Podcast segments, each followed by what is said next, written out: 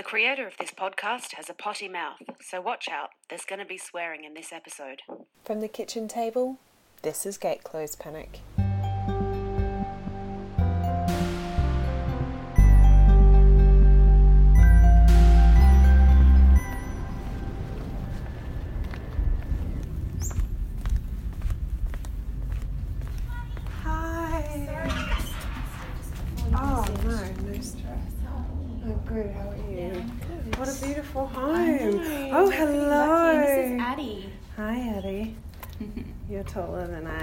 Imagined you would be from photos. Just um, I'll grab this. come on, Addie.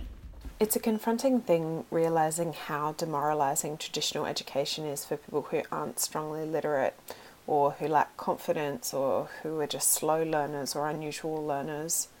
Obviously, we know retrospectively that those people who struggle during their education often realize later in life what they need to thrive and that that just wasn't on offer in the institutions where they spent the first part of their lives.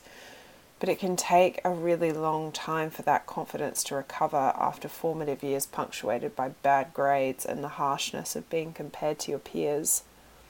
At the start of our conversation, Connie Augoustinos, my guest for this week, mentions that she doesn't want to start her story off on a dark or a sad note.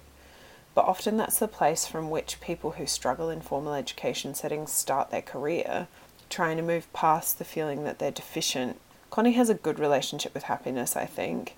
Talking to her is a reminder that joy and pleasure are not the only states from which interesting and valuable work and ideas come. Of course, it's a wonderful thing to be happy, but it's also a wonderful thing to be honest, to learn how to move through difficulty, to be more gentle with ourselves, to get to know how we learn and what we need, and to realize that all of these things lead to work which resonates with people in the way that Connie's does. I'll be back at the bottom of the episode, but until then, enjoy. Cool. Should we pour our tea before Yeah. Yeah. It's on my pour it because Okay. it's pretty um. It's important. Okay.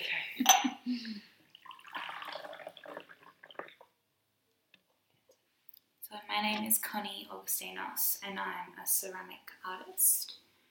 Um, and I work in my studio at the Jam Factory, um, just creating more so artworks than, I guess, producty things. Mhm. If that makes sense. Yeah, that makes sense. Yeah. Um, okay, so like I said, just starting um, whenever you feel is kind of most logical for you. Yeah. Um, when did you start to work or start to be interested in something that might have turned into work? Um, I, there was like there was a point before I started uni Mm. that I realized I don't want to go into a sad story, It's okay. but um, I think there was a turning point in my adult life when I went to a careers counsellor who was a, um, a friend's mum, and I was ticking all of these boxes. And there was one point where she said to me, she was being very gentle, but basically everything I ticked, I felt like I had no competence in anything. And so it was really just a um, confidence thing. Mm. And it was then when I kind of went, oh, like something snapped, and I went, this isn't, I don't know, I was just like, that's not right. Um, and I think that's when I kind of took a step back and went, no, I need to do something that I'm interested in. And I kind of just started to look at the things that I liked. Mhm. So, like fashion, clothes, textiles. I really love texture. Always loved taking photos, so I thought I would enroll at uni Mhm. and do a visual arts degree. And then that was kind of the start of my creative adventure. Yeah, right. Back at school, I was, yeah, I didn't have a lot of confidence. Yeah. So I'm a very slow learner. And now that I'm, I know that, Mm. I'm very patient with myself, whereas back then I wasn't. So I felt at school it was, and I went to a quite prestigious academic school, so Mm. I really didn't fit the mold. Mm. And that was really tough on me. But yeah, growing up, I just I think just maturing, I realised that just wasn't the right fit for me, and, and everything happened for a reason. But it, yeah, doing a, starting my visual arts degree was, I guess, it seemed like an easy decision, but it was also really difficult. Um, I think just putting myself in that position and exercising this muscle that I hadn't really exercised before, Mhm. even though that's it's kind of what drives me today, and I guess has always driven me, but I've never exercised it. If that makes sense. You haven't been um, into art at Not school, really, into no. design. Yeah, right. I just, um, I mean, maybe there. I guess I was kind of always interested in it, but I never thought that I was good at it. right. So I guess the grading system, all of that. Mhm. I can't really draw, but you don't need to be a good drawer to be, you know, an artist. No, but sometimes you do do, do well in high school art, Yeah. unfortunately. Yeah. Yeah. I don't think you'd be the first person who turned out to be Yeah. um, a prolific artist who hated yeah. school. Yeah. Um, because it is, it can be really rigid. Yeah. Okay, so how did it feel starting that course, your uni Um, degree? It was really exciting. Yeah. Yeah. It was. I kind of just got lost in each subject, Mhm. but I also found the markings, like again, the I don't know, being marked. It was just so, and having to talk in public and about my work, and I really had no idea what I was trying to say, Mhm. and I felt like I had to know, and it's like no one told me that I didn't have to know, and that was okay. Mm. And so I just learnt that through probably putting myself out there way too much Yeah, okay. And trying to search for something and being too vulnerable, maybe. hmm It's interesting um, that you should say that. My friend Kate Power, who I assume you know, oh, you don't? no. Okay. Um, she did the same course. Yeah. Um, and I remember her saying to me that she felt like she, all of her work had to be kind of situated within this theoretical context, which during uni at least, I think she just found totally unnatural to her practice. And so she just got into the habit of making her work and then essentially just sort of finding some theory to fit around it Yeah. so that she had something to and that's how she coped with that Yeah. rather than trying to integrate it into into her making process because it was just stifling Yeah, that's that's what I came to as well. yeah And I kind of only really realised that at the end of my degree. yeah, it was it was very odd, and it wasn't until so after I finished uni, I applied for the associate program at Jam Factory, yeah and it wasn't until having a space where I was just free to create, Yeah. and a space that kind of validated my career, Mhm. what I was doing. It wasn't until I just made that I kind of I realized that my process is very intuitive Mhm. and I can't really put too many words to it in the beginning. Mm. And it was just through making and observing the things that interest me and the things that bring me joy and sadness and connect me to my family. And I don't know, it's all just come out in my work. Yeah, I think it's uh, it's not uncommon to feel that the more sort of nuanced parts of life just get crushed by you trying to articulate them. Yeah, It just feels um, clunky, Yeah. awkward, and insufficient. yeah. I know that in that course you kind of have to you have to ha- try a lot of different Yeah. things. How was that for you? the things that I didn't that didn't res like the subjects that didn't resonate with me were really hard. Yeah. I found that I really need to be inspired by my material, I think, or my the process. Mhm. So, for instance, like film photography, analog, that I love the process of that, and I feel like that brought out my inspiration. I don't know my. Um, whereas digital photography was just Fell flat. yeah, Yeah. there was like it was just so 2D. I think Mm-hmm. Mm. I really need that being yeah that touch and being a part of it all to to feel like it's coming from me. Yeah, yeah, that makes sense. Yeah. Yeah, I think that I.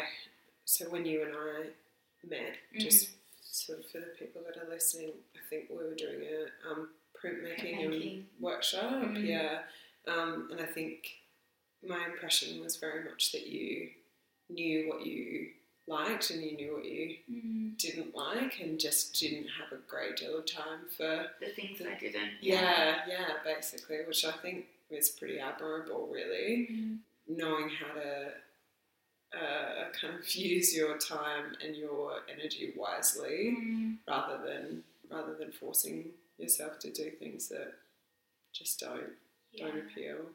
It's funny. I really loved meeting you, but I hated that class. I know you did. I hated it Which is so funny. I loved that course, but yeah, I remember. I remember you just being totally unmoved by it. Even though it was very like hands-on, I, it was still. um, when did you come to ceramics as something that you knew you kind of wanted to do? it's funny because we in I think the beginning of the degree you do what's that the intro? Mm, and you, you do a class on every kind of material or Mhm. you choose. And I really loved that class but I didn't pursue, I didn't choose ceramics in the beginning as a subject. I think because I had my heart set on photography. And then maybe in my second year, I I did one of the intros classes to ceramics, and I just fell in love, and that was it. Mhm. And I think it was more so the community around the material as well. Everyone was really warm, all the teachers, and it just felt like the right space for me to be in. Yeah, nice. Um, kind of being somebody who is not kind of inclined toward the academic side of the university experience, how did you find getting through that course? Uh, I had some pretty dark moments. I, I mean, like many of us, I suffer with depression every now and then, and I think when the pressure got too much, I just kind of collapsed Mhm. and fell into little heaps. But I think the more throughout the degree, I just got better at. It's, it's just practice, Mhm. isn't it? Yeah, it is. and just staying on top of it and not letting the idea of having to pass with a you know distinction Hmm. be the like be all of it i don't know Yeah, I think I think with university it can feel, or I guess with any any kind of academia or Mhm. anything that's being tested, it can feel like it's it's somehow a reflection on you personally if you're not good at it. yeah And then once you realize how most of the time it's just a formula that you Yeah. need to practice and then master and then just replicate over and over, Yeah. you realize that's all it is. It's just another skill. Yeah. It's really, it's not about you. yeah Really, it's just about whether or not you've you've had enough practice to Yeah. to give give in exactly what they're asking for. Yeah. It doesn't have to be some great um, yeah churning experience, Yeah. which I think it is to begin with when Yeah. you start and you feel like it's really high stakes. yeah Mm, okay. Um, while you while you were studying, how old are you? 29 Yeah. Okay. I Yeah. thought so. So, um, did you go? You didn't go straight into uni. no so i initially after high school i went straight into uni to study psychology Mm-hmm. and I got glange, I got really sick. And I think that was just a progression of high school and the stress and exams and and so I've always yeah, I've always really struggled with being being examined, Mhm. having to test my I'm, I'm not my strongest suit isn't writing or um, articulating in words. So yeah, it's always been really stressful for me. Um, so yeah, I dropped out and then I just worked and travelled, and that was really important for me. What kind of travel did you do? I've just visited friends and family who were overseas. Nice. I really, really wanted to travel, and there was no one, none of my friends were at the right kind of stage in their lives to come with me. Mm-hmm.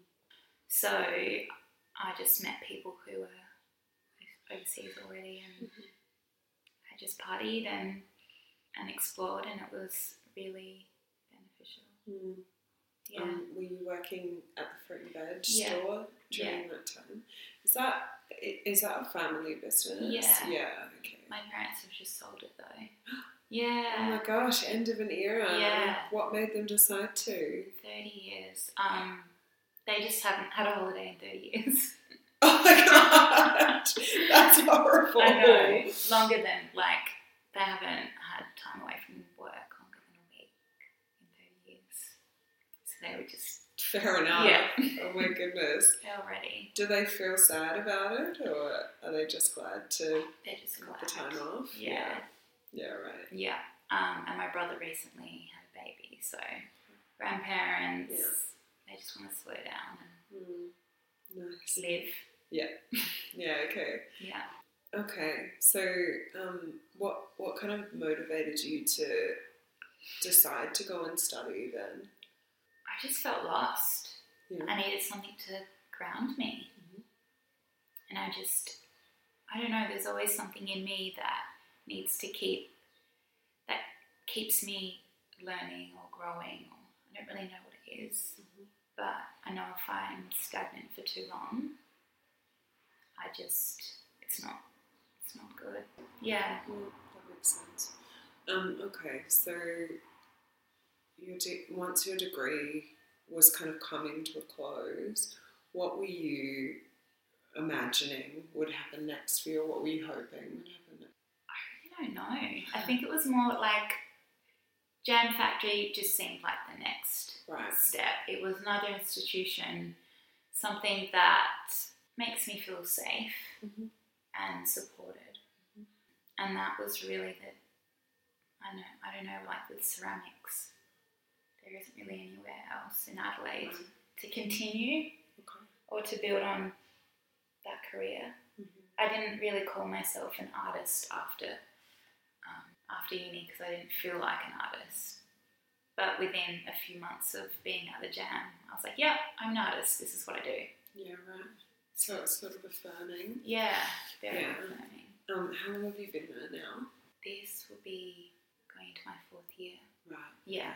How has your your life kind of been structured while you've been at Jam?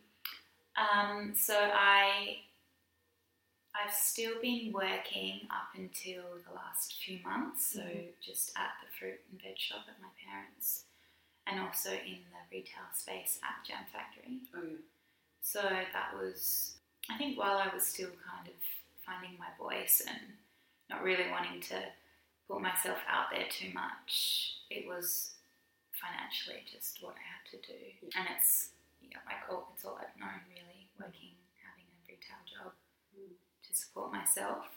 And I haven't really had, um, growing up, no, no artists in my family, no one taking a kind of, you know, less traditional career.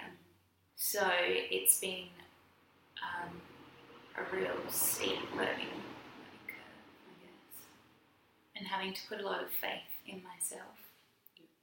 And like, and being at the jam has been amazing because I see people do it, and that's been really important. How do you feel like your practice has changed for you've?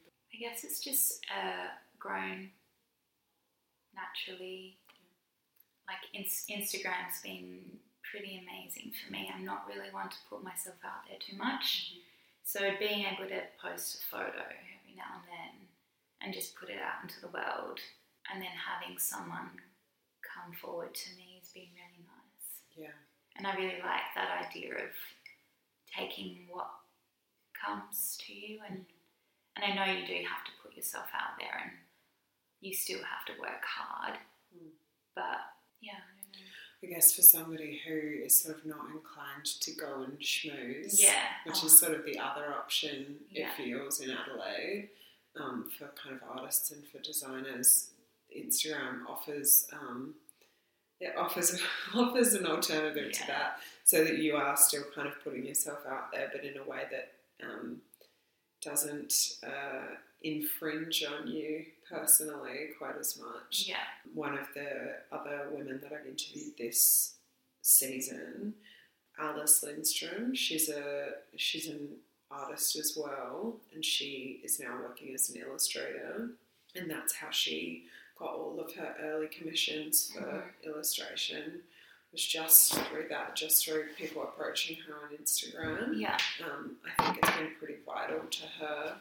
And I, I'm hearing it. I hear it. I've heard it more than that actually, just on the podcast, let alone in normal life. Yeah. It's increasingly how people find the, the work that they want, the workers that Yeah. they want. It's kind of an interesting reflection on, Yeah. on how we're changing. Okay, so we're kind of, I guess, sort of drawing up to now Mhm. you and I have already talked about this, but so that everybody who's listening um, knows, you just stopped working. Yeah. What prompted that? Um, Sorry, I you've just stopped working at the fruit and veg Yeah, shop, I should yeah, say. Yeah. yeah, and and in the retail shop at Yeah. Jam. Okay. So I think I went away in August to do a residency in Greece, Mm-hmm. which was amazing for about mm, I was away for about two months, Mhm.